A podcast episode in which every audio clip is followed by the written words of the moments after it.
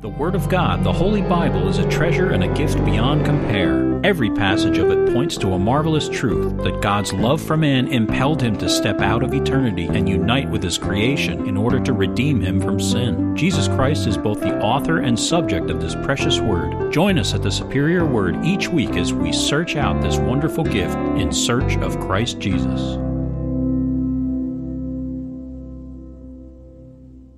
Psalm 77 to the chief musician, to Jeduthun, a psalm of Asaph. I cried out to God with my voice, to God with my voice, and he gave ear to me. In the day of my trouble I sought the Lord. My hand was stretched out in the night without ceasing. My soul refused to be comforted.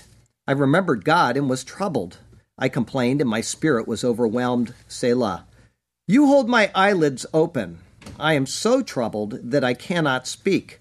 I have considered the days of old, the years of ancient times. I call to remembrance my song in the night. I meditate within my heart, and my spirit makes diligent search. Will the Lord cast off forever? And will he be favorable no more? Has his mercy ceased forever? Has his promise failed forevermore? Has God forgotten to be gracious? Has he in his anger shut up his tender mercies? Selah. And I said, This is my anguish, but I will remember the years of the I will remember the years of the right hand of the Most High. I will remember the works of the Lord. Surely I will remember your wonders of old. I will also meditate on all your work and talk of your deeds. Your way, O God, is in the sanctuary. Who is so great a God as our God? You are the God who does wonders. You have declared your strength among the peoples. You have with your arm redeemed your people, the sons of Jacob and Joseph. Selah. The waters saw you, O God. The waters saw you, they were afraid. The depths also trembled. The clouds poured out water. The skies sent out a sound. Your arrows also flashed about. The voice of your thunder was in the whirlwind. The lightnings lit up the world. The earth trembled and shook. Your way was in the sea, your path in the great waters, and your footsteps were not known. You led your people like a flock by the hand of Moses and Aaron. Okay, we're getting into Leviticus now. This is a third book of uh, the Bible. We're in Leviticus chapter 1, and we're going to read verses 1 through 4 today. Verse 1 Now the Lord called to Moses and spoke to him from the tabernacle of meeting, saying, Speak to the children of Israel and say to them, When any one of you brings an offering to the Lord, you shall bring your offering of the livestock, of the herd, and of the flock. If his offering is a burnt sacrifice of the herd, let him offer a male without blemish. He shall offer it of his own free will at the door of the tabernacle of meeting before the Lord. Verse 4 Then he shall put his hand on the head of the burnt offering, and it will be accepted on his behalf to make atonement for him. When someone decides to read the Bible, for whatever reason, they will normally, most people, start at Genesis and work quickly through that and the first half of Exodus. Then, about chapter 25 of Exodus, the reading slows down. Eventually, it's treated as a chore rather than a pleasure. For many, this is the standard pattern. By the time they get to Leviticus, the book is closed, placed on a shelf, and never referred to again except in times of great distress or personal need. In distress, the Psalms are usually referred to, maybe even the Beatitudes are checked out. For times of personal need, it is common to open the Bible arbitrarily with the eyes closed and then point to any given portion with the right. Yes, it must be the right index finger. And then, in hopes of something miraculous directing their way to riches and glory or the repair of a failed marriage or whatever, they open their eyes and feast on that one verse. If it is a verse or a passage which gives them hope, the book is closed with satisfied delight. Yay! I will have the years that the locust ate away at my possessions restored to me. If the verse is not a satisfying one, the process is repeated until something better is obtained. And then all is right with the world once again. The book is closed and peace is restored. It is certain that nobody, and I mean nobody, wants that one passage to be 2 Chronicles 21, verses 12 through 15. That's for sure. This is the effect of the book of Leviticus that it has on many people. It is viewed as strange, hard to comprehend, brutal or outdated, and completely irrelevant to the world in which we live today. It is to them as painful as having their blindly placed finger placed on that section of 2 Chronicles. Words which, by the way, are our text verse of today from 2 Chronicles 21, verses 12 through 15. Thus says the Lord God of your father David, because you have not walked in the ways of Jehoshaphat your father, or in the ways of Asa king of Judah, but have walked in the way of the kings of Israel, and have made Judah and the inhabitants of Jerusalem to play the harlot like the harlotry of the house of Ahab, and also have killed your brothers, those of your father's household who were better than yourself, behold, the Lord will strike your people with a serious affliction your children, your wives, and all your possessions, and you will become very sick with the disease of your intestines until your intestines come out by reason of the sickness day by day. Reading the book of Leviticus seems as painful to many as the fate of Jehoram, king of Judah.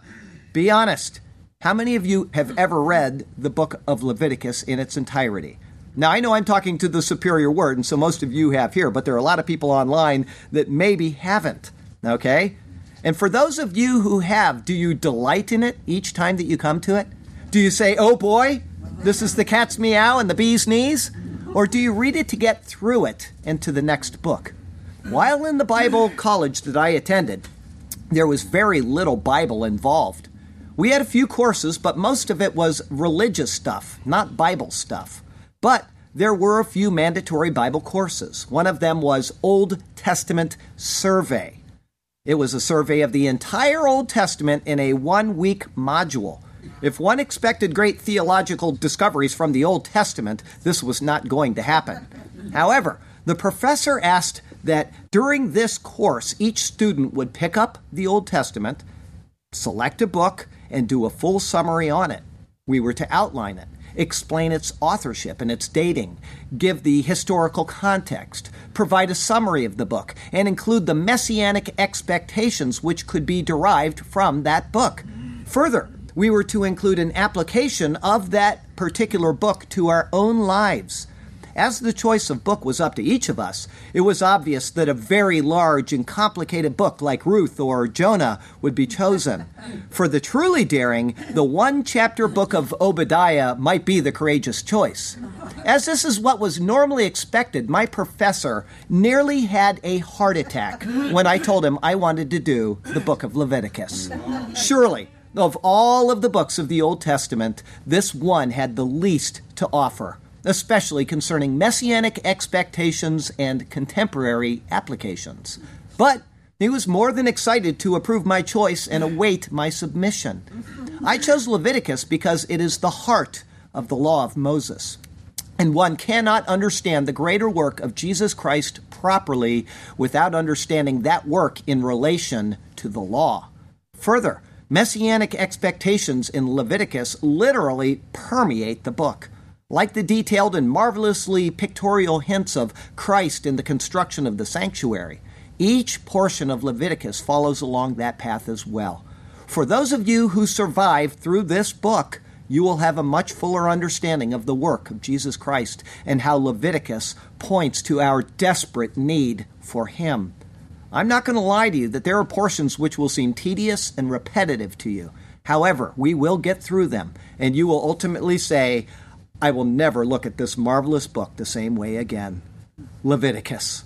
It is a marvel and a treasure of God's wisdom and glory revealed in Jesus Christ our Lord. Yes, it's a glorious part of His superior word. And so let's turn to that precious word once again, and may God speak to us through His word today, and may His glorious name ever be praised. Amen. I have two thoughts for you today. The first is an introduction. The book of Leviticus is the third book of the Law of Moses and of the Holy Bible. Its Hebrew name is derived from the first word of the book, Vayikra, which literally means and called. In Hebrew, the word consists of the letters Vav, Yod, Kof, Resh, and Aleph, which numerically equal 317. This is numerically the same as the Hebrew word yabashah, or dry ground. We can think of Leviticus as the dry ground and the firm footing of the law of Moses. It is where the waters of chaos are separated and something substantial is brought forth for the people of Israel to conduct their daily lives. Beginning the book with the word and signifies that this is a continuation of what has already been presented. The book of Exodus closed out, but it really did not end. The thought process is simply continued with the opening of the book of Leviticus. In the Masoretic text of the Hebrew, in the last letter of the word Vayikra, which opens the book of Leviticus, the letter Aleph is written smaller than the rest of the letters. This is known as a minuscule, and it is a very rare occurrence in the Old Testament. Majuscule or large letters and minuscule or small letters show up in seemingly arbitrary places and without any explanation at all. For this reason, they can only be guessed at concerning what they mean. The scholar Rosenmuller notes that ancient variations of the manuscripts leave off the aleph at the end, and so it would say, and the Lord appeared to Moses instead of, and the Lord called out to Moses. The smaller aleph might then be inserted to indicate that it is one or the other, but nobody's really sure. The English name, which is used by almost all modern translations, comes from the Greek translation of the Old Testament known as the Septuagint. There they call it Leviticon, which means relating to the Levites. Leviticus is the shortest book of the Pentateuch, or the five books of Moses, being comprised of only 27 chapters, and yet it is certainly the most overlooked of these five masterpieces. A careful study of the book will lead the reader directly to Jesus Christ again and again and again. As far as the book's authorship and dating, the author is undoubtedly Moses. Despite modern higher liberal criticism, there is no evidence to support anything other than Mosaic authorship. Internally, the book states, and the Lord called out to Moses, the Lord spoke to Moses, or the Lord said to Moses many, many times. Although this is in the narrative format, and therefore statements like that could have been made by another author, there is no reason to disbelieve either the Jewish or Christian tradition which speak of Moses as the author. More to the point, though, the New Testament in general and the Lord Jesus Christ in particular ascribes Leviticus to Moses, as is evidenced in passages such as found in Mark chapter 1. Here's what it says in verses 41 through 44. Then the Lord, moved with compassion, stretched out his hand and touched him and said, I am willing, be cleansed. As soon as he had spoken, immediately the leprosy left him, and he was cleansed. And he strictly warned him and sent him away at once, and said to him, See that you say nothing to anyone, but go your way, show yourself to the priest, and offer for yourself cleansing those things which Moses commanded as a testimony to them. In those words, Jesus cites a requirement specifically mentioned in the book of Leviticus, chapter 14 such New Testament references confirm without any doubt at all that Moses is the true author of this book. There is a dispute as to when this, along with all the other four books of the law, were written. However, the conservative and traditional dating can be figured based on when Solomon's temple was built. By tracing back from that day, as is indicated in 1 Kings chapter 6 verse 1, which indicates 480 years from the Exodus, we can assert with relative confidence that it was penned approximately 1445 BC. There was a 45 day journey to reach Mount Sinai, where the Israelites worked to construct the tabernacle. In Exodus 40, verse 2, it stated, On the first day of the first month you shall set up the tabernacle of the tent of meeting. This would have been the beginning of the second year, and 345 days after the Exodus, and 300 days after their arrival at Mount Sinai. They would also make it the year 2515 from the creation of the world. Later, the Israelites departed Sinai, as is indicated in Numbers chapter 10, verse 11, with these words Now it came to pass on the 20th day of the second month in the second year that the cloud was taken up from above the tabernacle of the testimony. As Leviticus was certainly recorded by Moses during this 50 day period, we can be confident of this time frame and dating. Whereas the book of Genesis spanned well over 2,000 years of human history, Exodus spanned less than 100 years, and now Leviticus spans less than two full months. Although mere speculation, it very well may even be that the entire book was compiled during the eight days of the ordination of Aaron and his sons. The importance of the information then is seen in the condensed time frame. Special attention was directed to the details of this book, ensuring that the precise instructions at a particular moment in redemptive history were carefully compiled for us. As far as a historical and redemptive context, the book was given to describe the proper method of approaching God, proper sacrifices when doing so, the priestly requirements, which were intricately bound to the religious worship, and other areas of holy living. These were needed because of three particular things. First, the fallen condition of man. Second, the growth of the population of the chosen race to a point where organized worship became essential. And three, the pagan conditions to which Israel had been exposed during their sojourn down in Egypt, thus necessitating a complete break from the incorrect worship conditions which had surely been infused into the Hebrew society while down there. Further, many of the regulations look forward to the time when the Israelites would actually arrive in the Promised Land. As an example, instruction on the handling of mildew in permanent housing was issued in the book of Leviticus. Due to the lack of modern fungicides, which we take for granted, God instructed the people in this area as to what to do. However, these were issued before such housing was available, while still in the wilderness. Therefore, they anticipated the conquest and the settling of the people in Canaan. In a sense, then, in the book of Leviticus, God was informing them that the battle is already won. The land is yours. The book deals with a multitude of matters which are all intricately connected to the coming Messiah, Jesus Christ.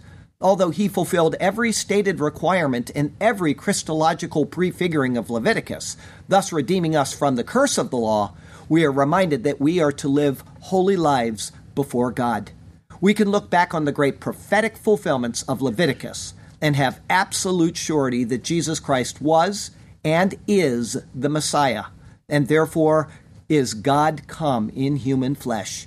Reading and understanding Leviticus also reminds us of the sincerity of God's promises and curses by following them as are laid out in chapter 26 of Leviticus, and then observing the consequences of them as fulfilled in the Jewish people, which are recorded in Scripture, our faith is actually strengthened that all of the other promises in Scripture are also accurate and dependable. This book provides us with fundamental proofs of the surety of God's Old Testament and its fulfillment in Jesus Christ as indicated in the New Testament concerning the sacrifices, which are many and which seem brutal to the world in which we live today, the entire sacrificial system was necessary until the time that the true Lamb of God, our Lord Jesus Christ, would come and fulfill each and every one of them. What the world sees as brutal concerning mere animal sacrifices is really a foreshadowing of the most brutal of all sacrifices one which every person on earth contributed to in their sins of the flesh. The book itself is categorical rather than chronological. Being compiled in this way, it is a book of spiritual statutes for the people of Israel as the Lord's congregation.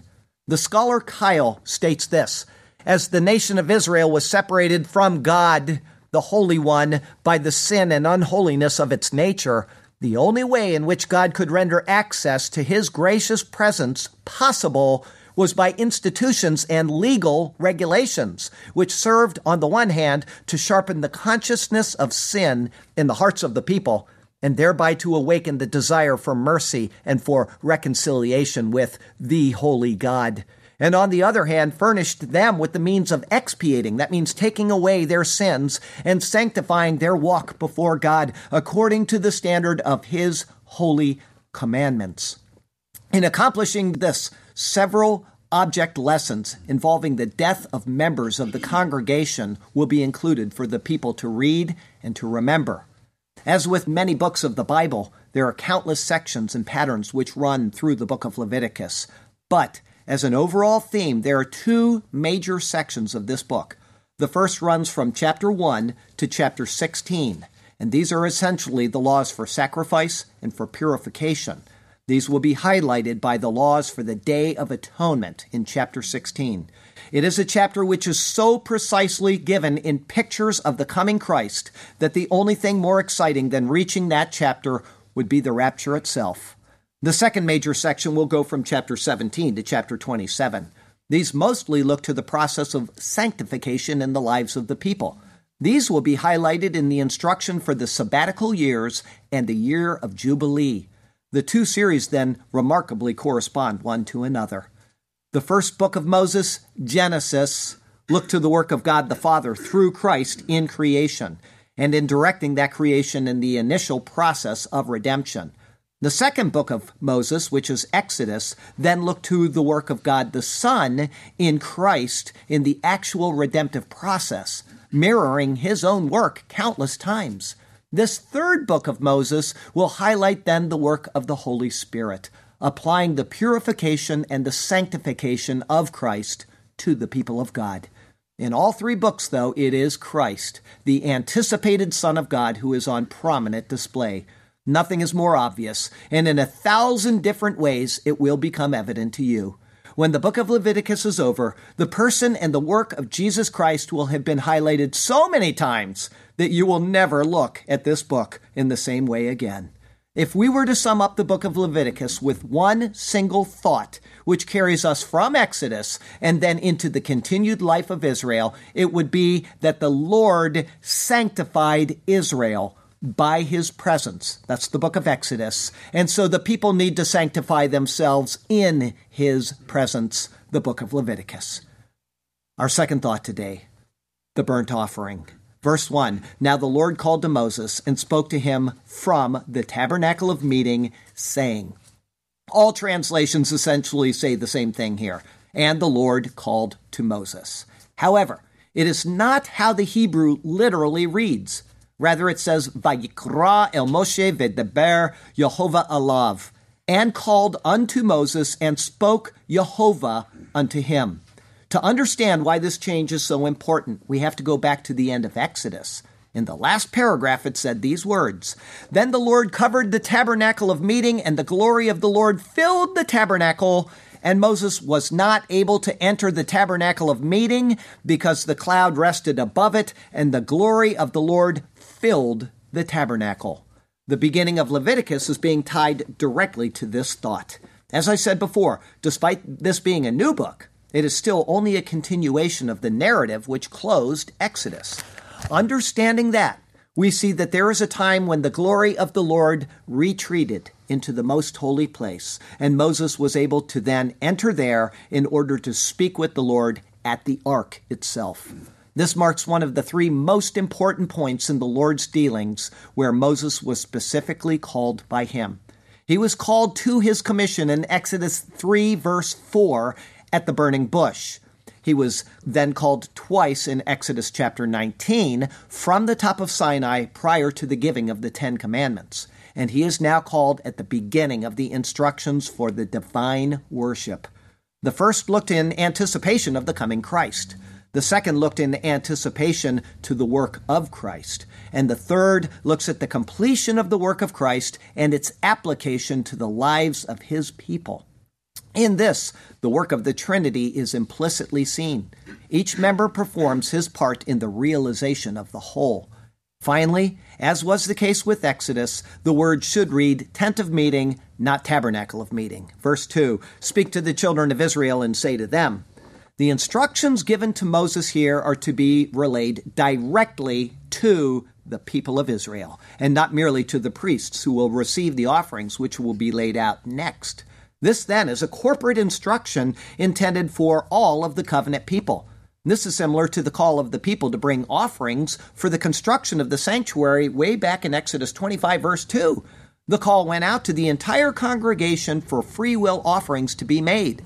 Something similar now occurs at the beginning of Leviticus, not for the construction, but for the use of the sanctuary. Verse 2 continues When any one of you brings an offering to the Lord, there are many types of offerings which will be allowed, both in type and in purpose, and of which will be precisely named. Nothing else was to be offered except what the Lord specifically authorizes. Each will be detailed in a precise order as the book continues. The Hebrew reads, When a man brings an offering. However, the masculine speaks of both male and female, just as it traditionally has in English until the LGBTQ LMNOP people came in. This is confirmed, for example, in the Nazarite vow of Numbers chapter 6, where both men and women could make such a vow. After the fulfillment of it, the offering was then presented by either the man or the woman.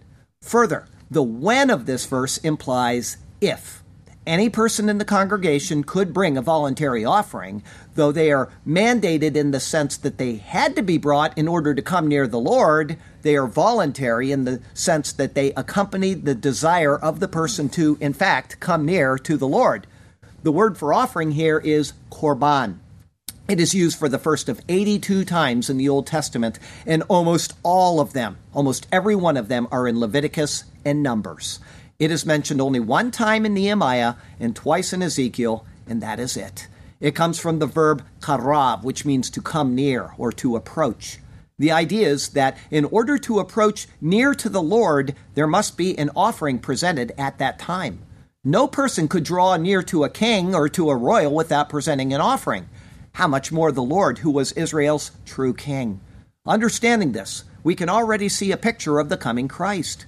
We cannot draw near to God without an offering, and yet we as believers are told that we can, in fact, draw near to God.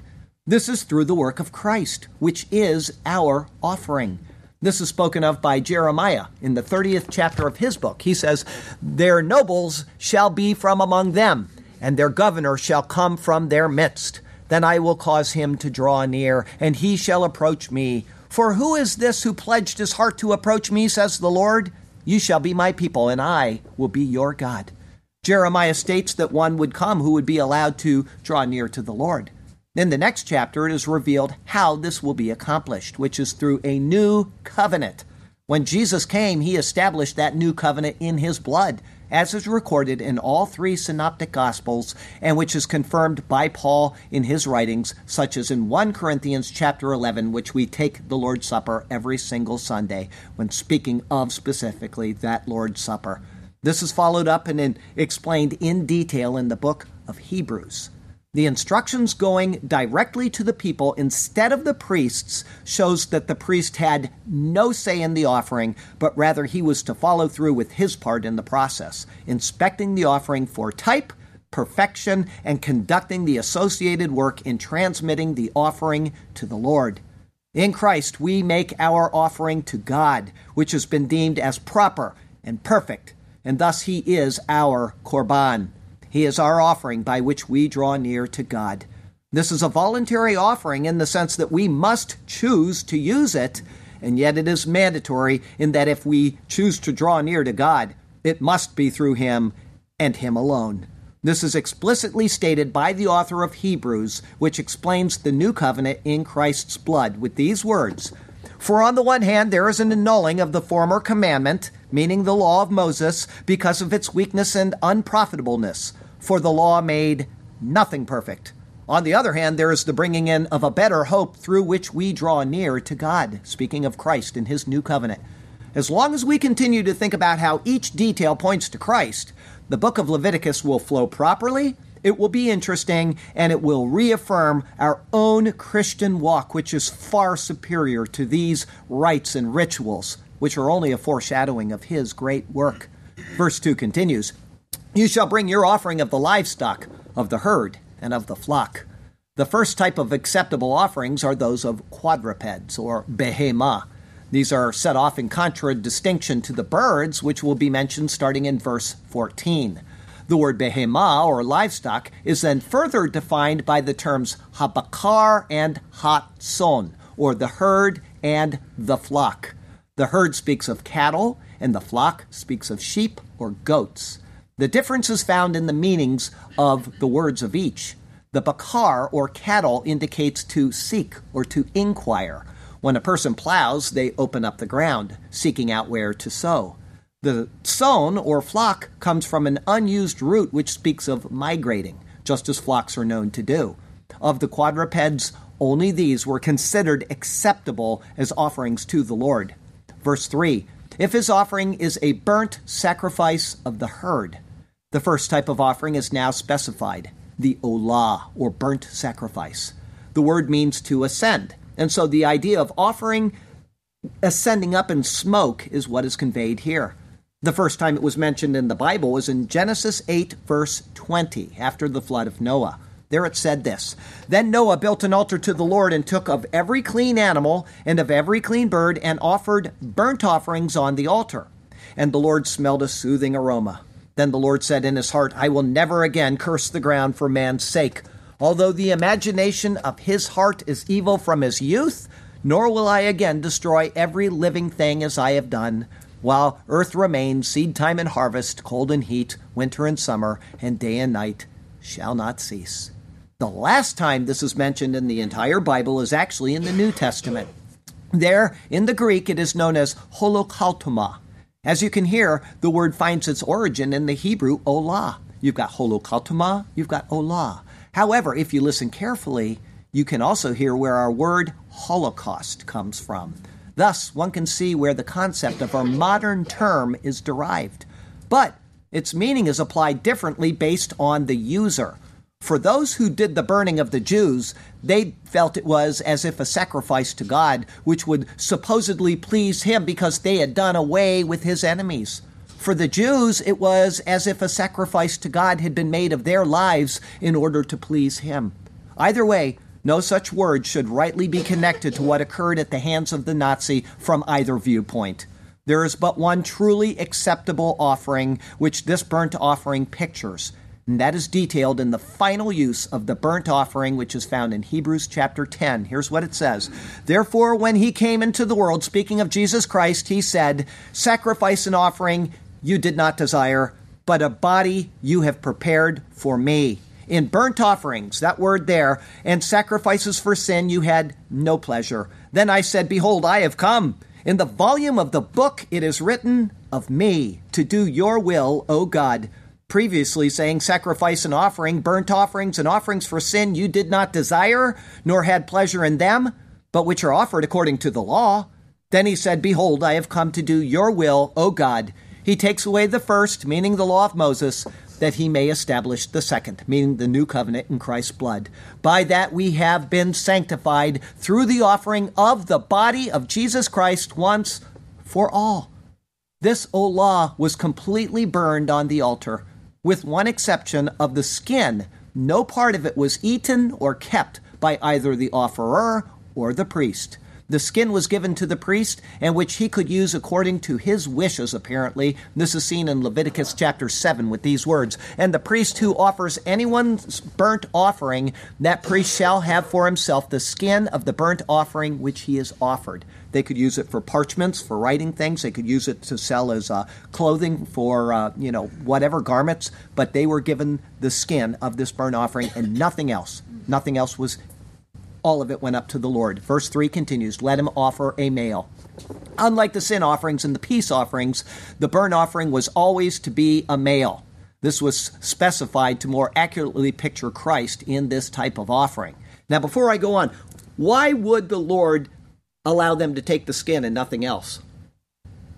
Think about it because I'll give you the answer next week. Okay?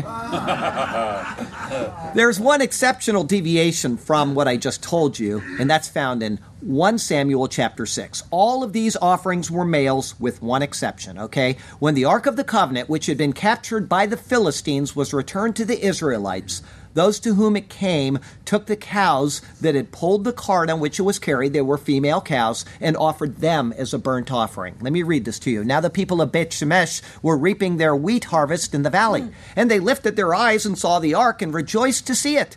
Then the cart came into the field of Joshua of Beth Shemesh and stood there. A large stone was there, so they split the wood of the cart and offered the cows, female cows, as a burnt offering to the Lord. That's the only exception you're going to find in Scripture.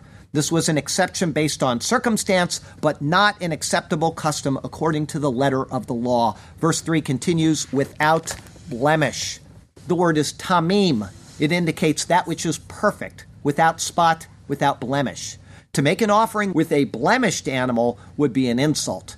It would be like drinking half a Coke, and then when a friend asks for a Coke, you give him the half that you hadn't finished, and then you go open up a cool, fresh, fizzy one for yourself. And this is exactly what the deceivers of Israel were known for doing. Here's what it says in Malachi 1 But cursed be the deceiver who has in his flock a male and takes a vow, but sacrifices to the Lord what is blemished. For I am a great king, says the Lord of hosts, and my name is to be feared among the nations. This burnt offering, which was to draw near to God with for that person was typical of Christ in this way as well. Here's what it says in 1 Peter concerning a perfect sacrifice. Knowing that you are not redeemed with corruptible things like silver or gold from your aimless conduct received by tradition from your fathers, but with the precious blood of Christ as of a lamb without blemish and without spot. Verse 3 continues He shall offer it of his own free will. The words here are not well translated. It should not say of his own free will. Rather, it should say that it may be accepted. The word is ratzon, and it can be translated either way. But many other passages in Exodus and in Leviticus explain the meaning which is to be used. Despite this, and although not a sin offering, it certainly implies that there is a fracture between God and man, which necessitated coming to the Lord with a gift in order to be accepted. But Unlike a sin offering, it is not intended to specifically take away sins so much as it is to obtain God's favor. In other words, it looks to the universal sinfulness of man, whereas the sin offering will look at the specific sins of man.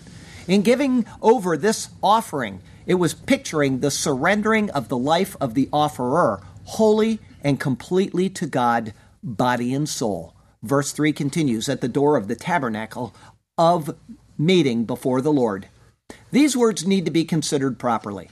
First, there was probably somebody outside of the sanctuary itself who inspected all of the animals even before they were brought in. Okay? However, the offering itself, once accepted, would then be offered, as it says, at the door of the tent of meeting.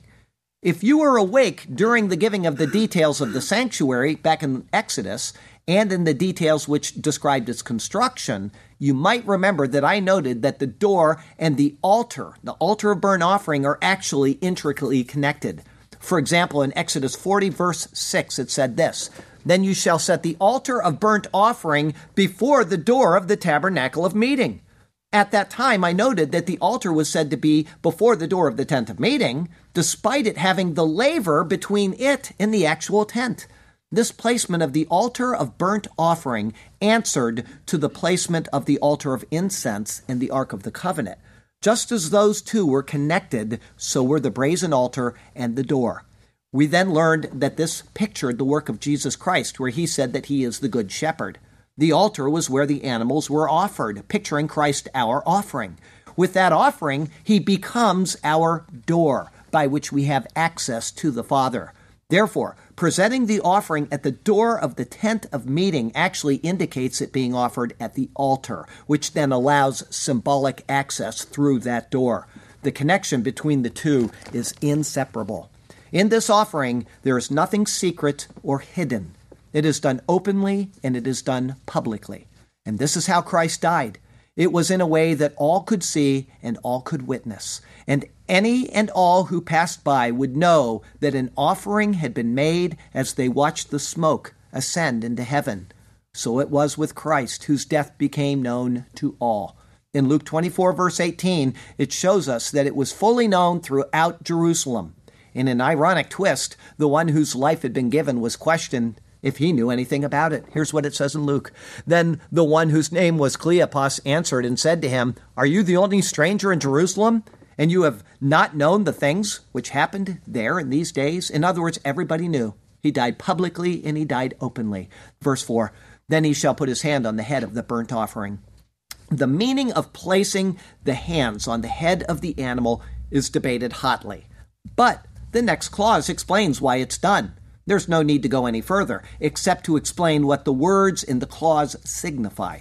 There is a perfect animal, one without reason, which implies innocence, and thus it has been brought as a whole burnt offering to the Lord.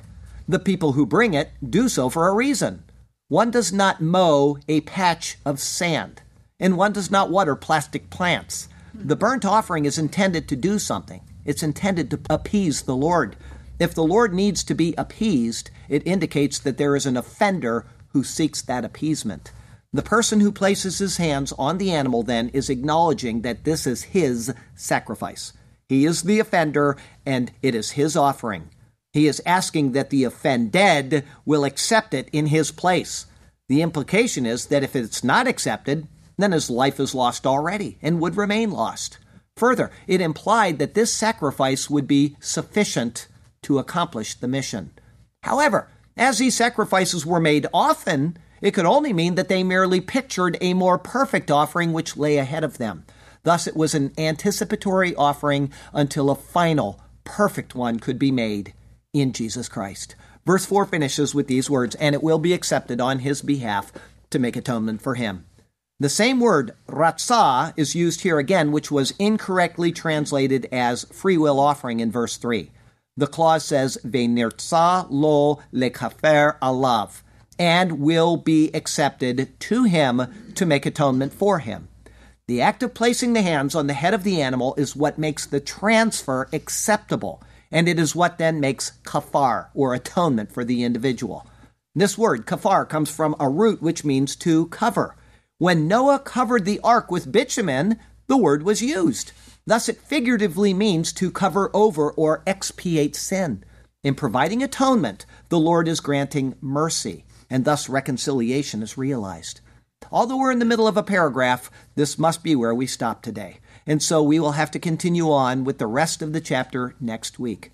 The important thing to see so far is that the book of Leviticus begins with the need for an offering to satisfy God and to restore us to a place of peace with Him.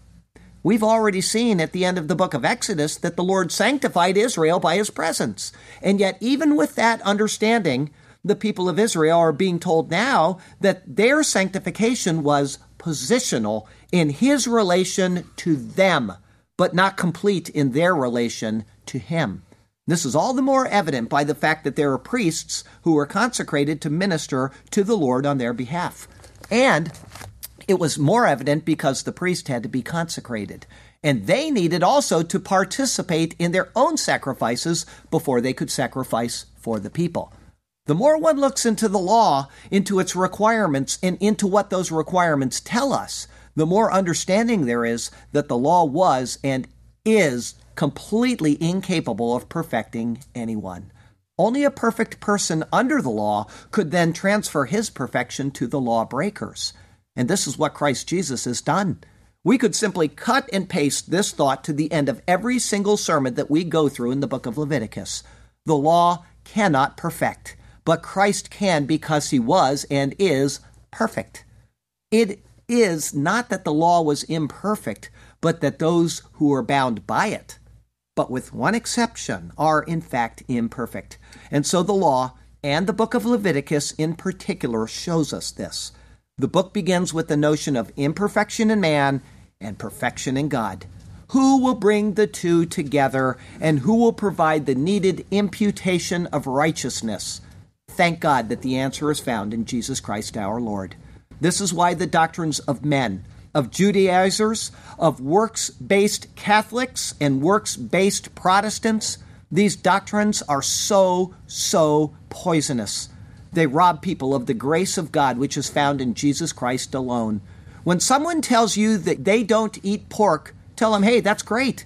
But when someone tells you that you shouldn't eat pork because of the law, call him Heretic Herman, and have nothing more to do with him. Okay? Jesus Christ embodies every single detail of this law which stands opposed to us.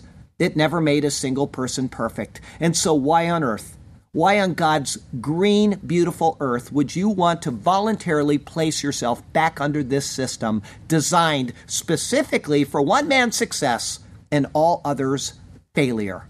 We're only four verses into Leviticus, and already we see that the rabid, the wicked, and heretical people of the world, what they refuse to see, we need Jesus. Thank God for Jesus who embodies this law which stood opposed to us. Thank God for Jesus who stands in its place and offers us grace. thank God for Jesus, for the shining smile upon God's face. All right? Here we are. We're at the end of the sermon, and once again, we've come to the conclusion that there is a problem between God and man. The problem is sin. Israel was sanctified by God's glory, end of Exodus, and yet here, right at the beginning of Leviticus, they have to sacrifice for something in order to approach God, and that something is a fracture because of a sinfulness in man. It's not specific sins. As I said, the sin offering, which we get to in a couple chapters, will deal with that. This deals with the sinful nature of man. It's saying, I need to come to you with something in my hand to be accepted by you. All of it is picturing Jesus Christ. All of it without an acceptable offering before God, which these only picture because they weren't acceptable in and of themselves. The book of Hebrews tells us this the blood of bulls and goats can never take away sin. Without something acceptable before God, we are infinitely separated from Him.